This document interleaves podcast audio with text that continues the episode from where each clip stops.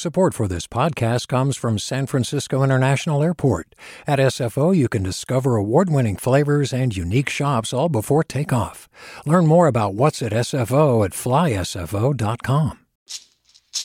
Hey, it's Glynn Washington from Snap Judgment. And if you love what you're hearing, and I know you love what you're hearing, please consider becoming a KQED member special access to cool events, behind the scenes footage, and so much more. Plus, you'll sleep better at night knowing you did your part for the community you depend upon. It's in you. Please be in it. Visit donate.kqed.org slash podcasts to sign up now. That's podcast with an S. Thanks. From KQED.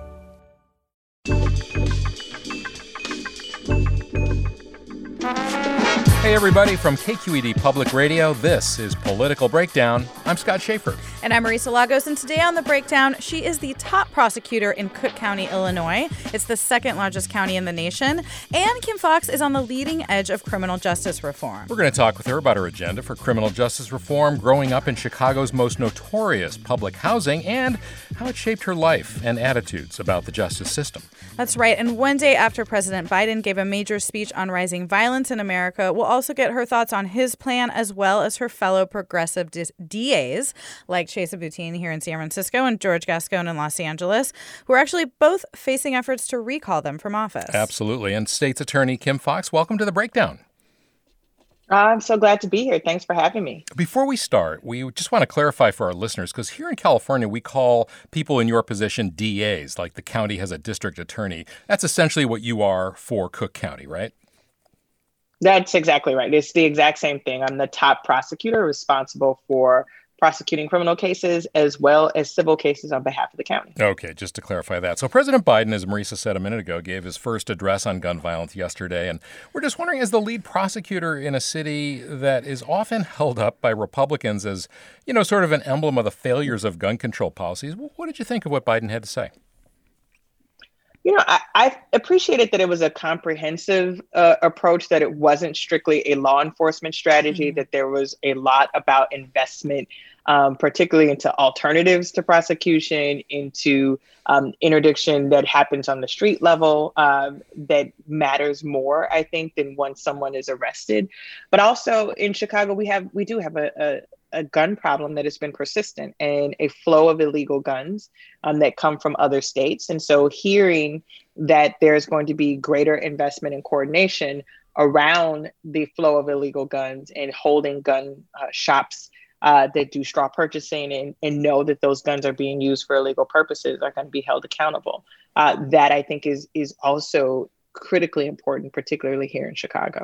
I'm curious about that because there's been a lot of reporting really over the past decade about how kind of defanged ATF has become. This is alcohol, tobacco, and firearms. They are supposed to be federal partners with both federal law agencies, but also state and local to go after those straw purchasers to crack down on, you know, folks who are either making ghost guns or, and, and, you know, they haven't even had a director in so long. Like, as someone in your role, would it be helpful to have an ATF? ATF that was doing what they're, I think, supposed to do. Absolutely. I mean, I you know, it's no secret here in Chicago where people always tout our gun laws that the guns aren't happening. They're not coming from Chicago. They're coming from you know a handful of stores in surrounding areas that we know are driving a significant portion of the violence. Like these are guns that we can trace back to these stores, mm-hmm. and the ATF has the ability to find who these, to know who these stores are, to know what guns they have, to know how these guns are trafficked. Um, and we have been incredibly frustrated about that lack of coordination. I will say, when I first came in, we had an incredible uh, special agent in charge uh, who happened to be from Chicago, who was in charge of the ATF, who was very thoughtful about uh, working with us, uh, tracing guns, tracing bullets, doing ballistics, um, working very proactively. Um, but that has not been consistent. And, and you're right, it's been a decades long issue uh, with the ATF. And just to be clear, I think it's obvious, but uh, just to be clear, the president did not talk about defunding the police, which a lot of Republicans accuse him and Kamala Harris of wanting to do. He did not. In fact, he talked about greater investment in law enforcement resources. And so I know there's a tension there of, you know, how many more Chicago has, you know, one of the largest police departments in the country, and yet we still have rising violence. And so what we've been able to show is that increased police presence doesn't necessarily drive down crime, but an investment in the technology that will allow for us to do greater uh, ballistics training, uh, ballistics tracing, um, going after those who are engaging um, in ghost guns. That matters, and we need that right now. Yeah. Well, this whole thing, the speech and, and his response is really sparked by what is a significant increase, especially in violent crimes in many cities across America. I think we should have the asterisk that it's still lower than rates were 30 40 years ago mm-hmm. but it i mean really year over year it is very rare to see double digit increases like we did. I, I wonder as someone in your role like what are you seeing in your community? Why do you think this happened during the pandemic and and is you know continuing into 21 i mean i, I want to start with your point marisa that this is we are have been in a period a, a prolonged period of decreasing crime rates across the country. And I think if you listen to the news, um, you would think that we were back in 1990, and we are not. Um, crime has been on the decline uh, for the last almost two decades. But the pandemic, we have to remind people we haven't seen anything like this in our lifetimes. Like we haven't. There are very few people who were on this planet uh, when we had the last uh, major pandemic back in, in 1918. Well, what's the conne- so, make the connection though between that and rising yeah. violence? Um, the connection is is that you had the economy uh, almost grind to a halt in the beginning of this. You saw record job losses in rapid succession. You saw people um, being confined to their homes, children not being able to go to school, social services essentially shut off. Um, where you saw maybe uh, interventions that we know uh, help people who are engaged in, in some of these activities gone. So, like street outreach, gone. Um, and you saw stress and anxiety. And any criminologist will tell you that those, uh, on top of conditions of poverty and disinvestment and stress, um, lead to this toxic mix. And so I think people have to remember that this has been unlike any period in our recent history. And so to try to draw a correlation between rhetoric around defunding police or who's the prosecutor at the time without taking the full context into play um, is intellectually dishonest um, and won't get us to long term solutions. So, we're seeing here a lot of blame of local prosecutors for some of these rises in crime rates, whether it be the violent crime we're discussing or you know things like burglaries and and and robberies. Um, can you just talk a little bit about like what is the role of a prosecutor and do you think it's fair to blame, say, Chesa Boudin here in San Francisco um, when we see these spikes? I mean, obviously, y'all are part of this system. Absolutely. I mean, I'll start with the end. Chesa was sworn in in January of 2020, um, and the pandemic happened in March. And so the notion that somehow, in the limited amount of time that he had been in office, that he is somehow to blame while in the middle of a global pandemic, again, it's just intellectually dishonest. Uh, same thing with George Gascon. He got sworn in in December, and somehow all of a sudden he is to blame for this upward trend that's happened over the last 18 months prosecutors come in after a crime has occurred. Uh, we we are not the first responders. Um, we are the people who react to a crime once it's happened, and our job is to prosecute. And what you've seen from a number of prosecutors is looking at our resources and saying, are we using our resources effectively to keep our community safe? And what it turns out, in many cases, we go after things that aren't about public safety. And whether that's people who are smoking marijuana, people who have mental health issues, people who are poor, um, those going after those people and not going after people who are, are trigger pullers, going after people who are exploiting um, uh, children, going after people who are doing real harm.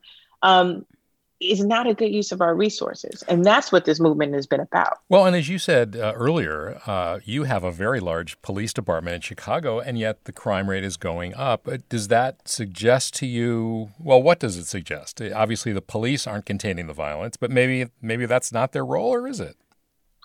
Yeah, I think it's a collective, right? I, I think we know what the root causes of violence are. It, it, it is not rocket science anymore. In the areas where we have the highest levels of violence outside of the pandemic, let's take the pandemic out, um, we have the highest levels of unemployment. We have, you know, the lowest levels of educational attainment.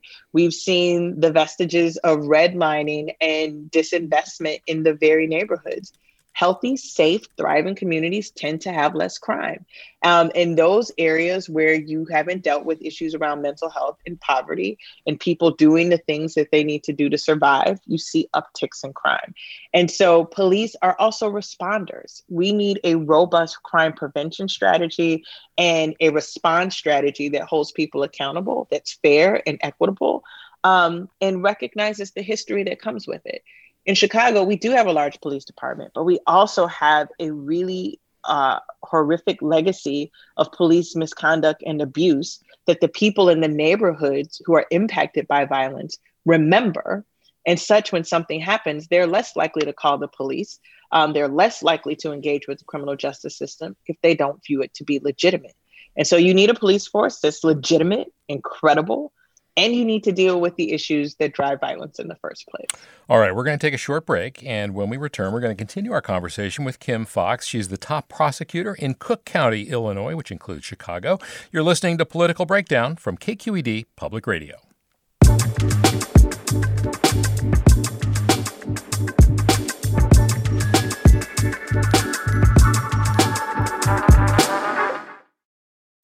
I'm Sasha Khokha, host of the California Report magazine. Every week, we bring you stories about what connects us in the giant, diverse Golden State. Because what happens in California changes the world. I love this place. We were once seen as like the place to be, California. The land of milk and honey. That's where you go to Sunshine State, but we just have challenges right now. KQED's California Report magazine. New episodes drop every Friday, wherever you get your podcasts. Hey there, this is Brittany Luce from NPR's It's Been a Minute. KQED's podcasts like The Bay, Bay Curious, Mind Shift, Right Nowish, and more all tell the stories of the Bay and beyond with reliable, human centered journalism. They aim to inspire, make you think, entertain, and expand your understanding of the place you call home. Here's how you can support podcasting at KQED. Showing your support is easy, and you can join Brittany in supporting KQED Podcast too at donate.kqed.org slash podcast. That's donate.kqed.org slash podcast. And welcome back to Political Breakdown. I'm Scott Shafer with Marisa Lagos. We're talking with Kim Foxx. She's the first woman and first black state attorney for Cook County, Illinois. Basically, she's the DA there, and she was reelected last year to her second term. Before the break, we were talking about the role of the police, and I, we want to ask a question, too, about the role of media and how media contributes to perceptions about crime, to the way uh, the DAs in San Francisco and Los Angeles are covered, uh, and the impact it has on how voters feel about them. What are, what are, your, what are your thoughts about the media? Listen, I think there is an absolute necessity for a strong uh, journalistic arm to be able to hold people accountable to tell tell the truth about what's happening in, our in our world. Um, but I think that this sensationalizing of crime, if it bleeds, it leads, um, and what sells, what gets clicks, um, is nothing new. You know, when we talk about the Willie Horton effect um, of, of 1988 that literally sank a presidential campaign, what you realize is that the media has a tremendous amount of power um, in shaping the narrative. They they are uh, really the biggest uh, contributors to what the narrative is by deciding what stories to tell. Um, and again, you know, death and, and crime are painful uh, human uh, issues. And yet, when we so focus on the one case or the one instance and not talk about bigger patterns or trends and drive the narrative based off the worst that we've seen, um, it's no surprise that the public's perception of what violence looks like may be very different than the reality.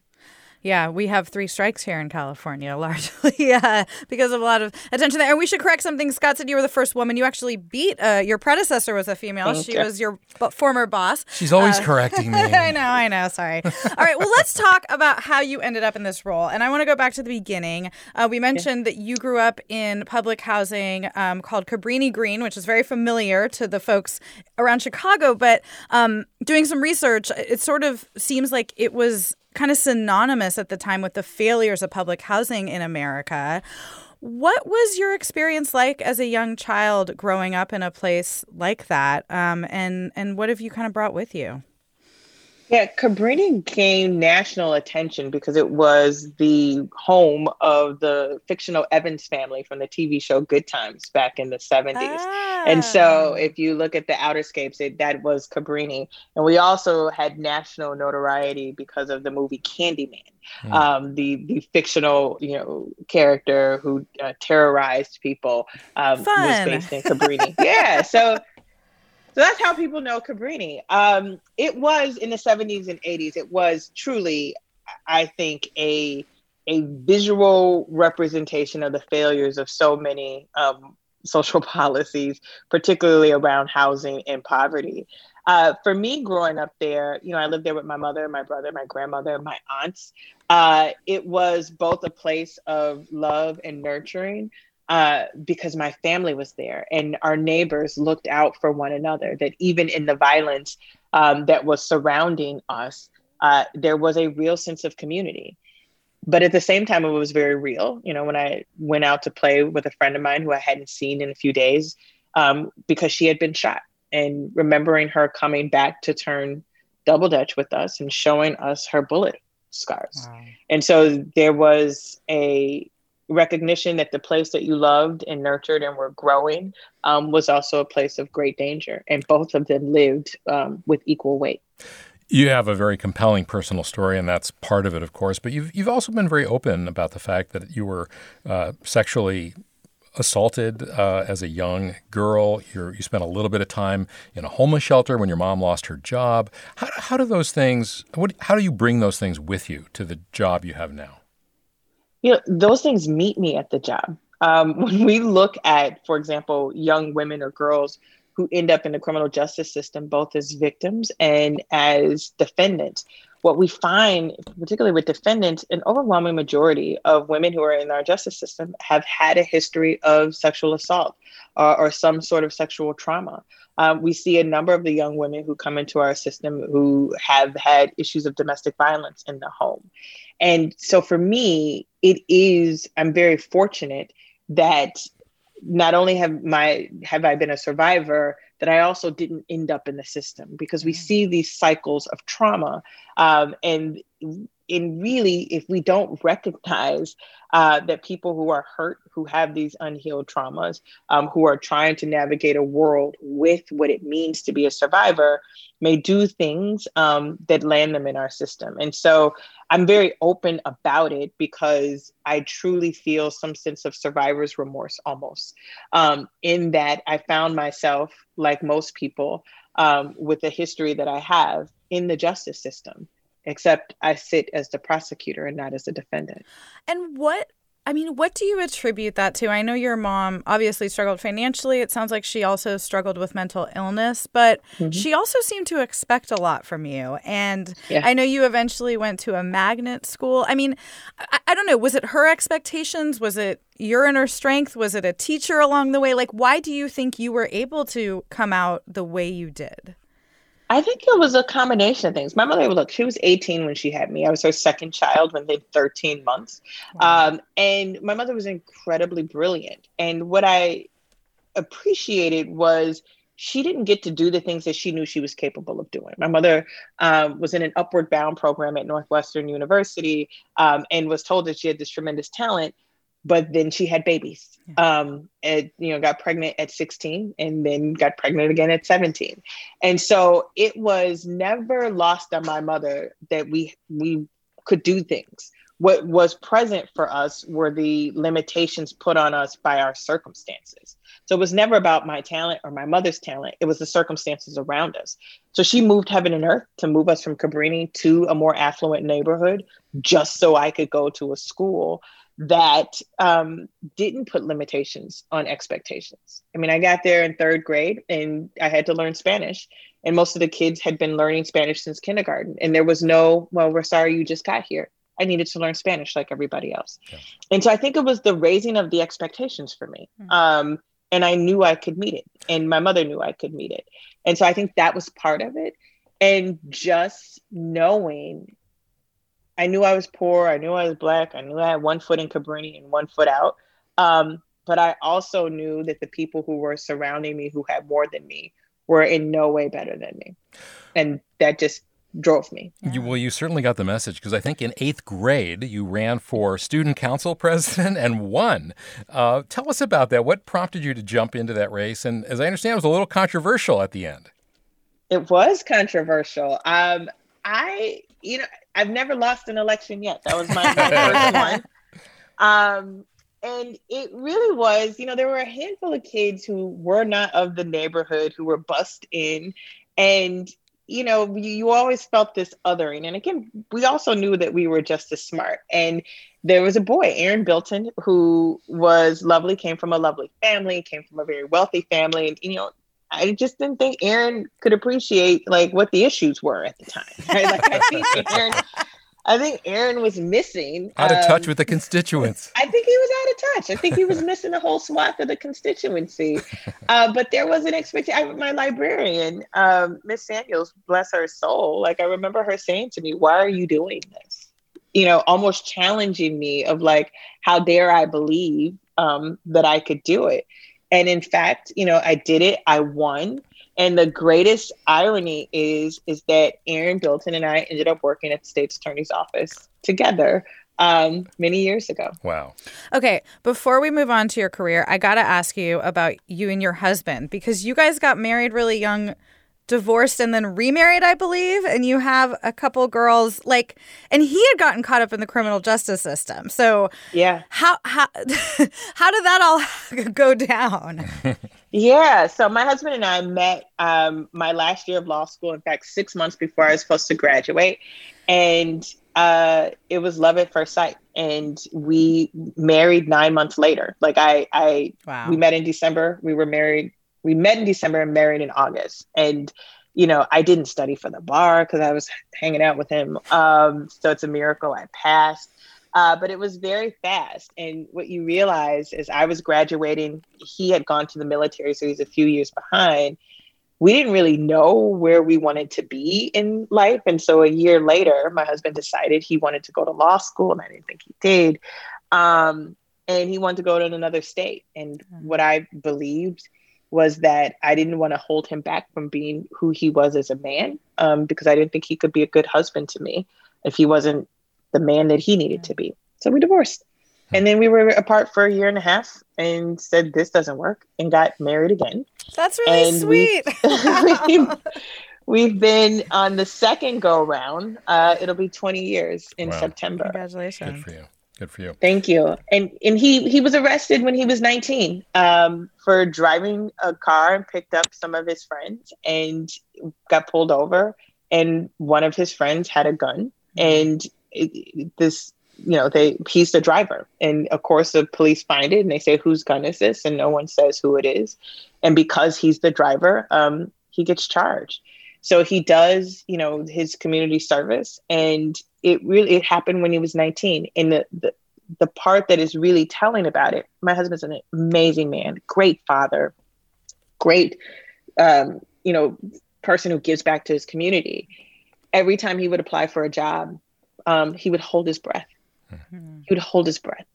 And so that i live with that every day and the choices that we make. Um, and my husband is almost 50 now of what do we do with people who are make mistakes in their youth or maybe not even in their youth and how do we limit them um, to the worst day that they've had. Yeah, exactly. Second chances.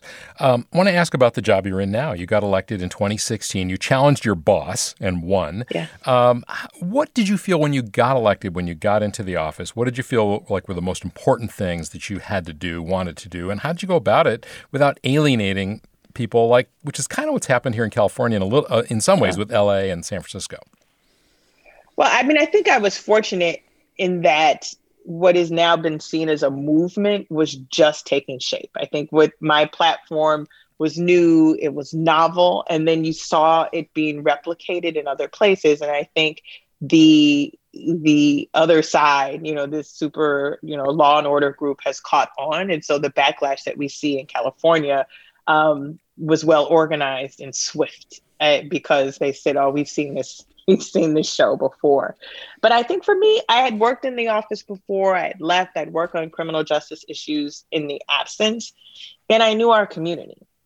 And particularly, I knew the end users of the justice system. For too long, you had people who were further away from the centers of, of violence and crime dictating policy, right? So you had suburban voters saying what policing and prosecution should look like in black urban centers and you had black people who lived in those communities who didn't even understand what the prosecutor did in their role who weren't being targeted for their votes and so what i did was say hey end users victims families people impacted by the community do you want someone who understands and appreciates the struggles and the complexities of, of what this looks like dictating this or people who have no connection to your community.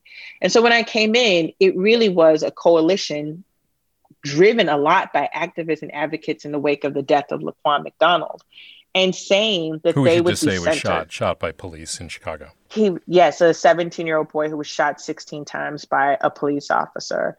And it caused a stir and a, an awakening and centering people like Laquan and centering communities like the one I grew up in because they were most impacted by the system. And I think that gave me cover.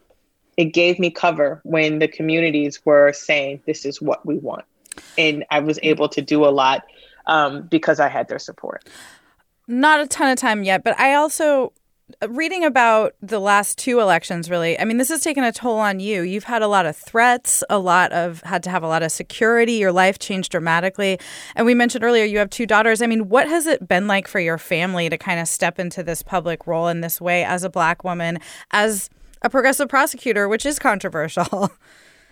Yeah it, it's it's been it's been difficult. Um, I, I think I've been more vocal in the last year or so about how difficult it has been because I do want more Black women, more women of color to run for these types of roles um, because I think centering our, our experiences matters. I think that's how you're able to, to reimagine what this role can be if you see what it's done for someone like you. Um, but I also want to do it with a, a, a, radical honesty about the challenges that come with that. And racism and sexism and misogyny um, are a part of, of the deal. Mm-hmm. And for my daughters, you know, they were 13 and 10 when I started this and not really proficient at social media.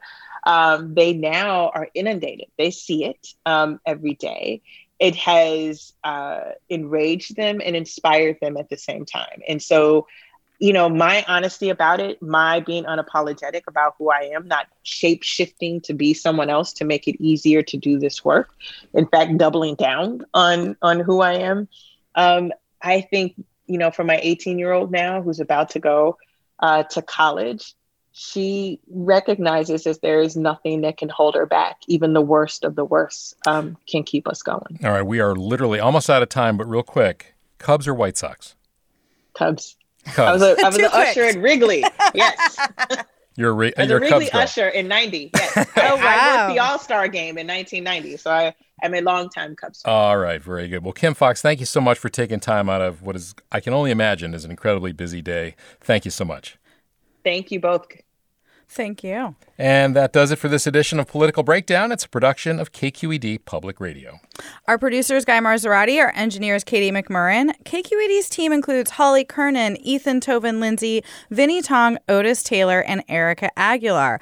We also have a little newsletter we do uh, from Political Breakdown if you want to sign Thursday. up kqed.org slash political breakdown. Check it out. You can also find us on Twitter. I am Marisa Lagos. You can follow me at mlagos. Oh, I'm following you. Sometimes I'll respond. Okay. Not always. Sometimes I try to get off Twitter. yeah, good luck. And I'm Scott Shafer. You can see what I'm up to on Twitter besides responding to Marisa's tweets. I'm at Scott Shafer. Thanks so much for listening.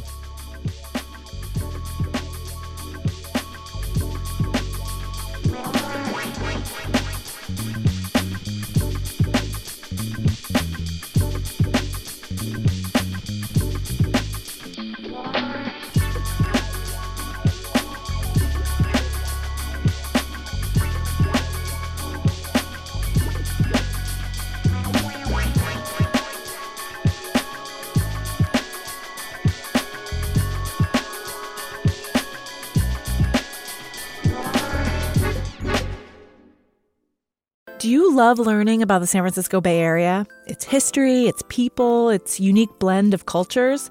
Then you should check out the Bay Curious book.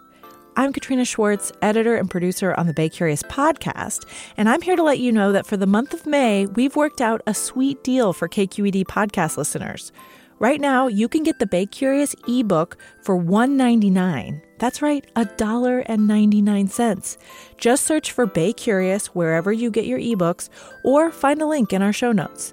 This offer does expire at the end of the month, though, so you'll want to act on it fast. Happy reading!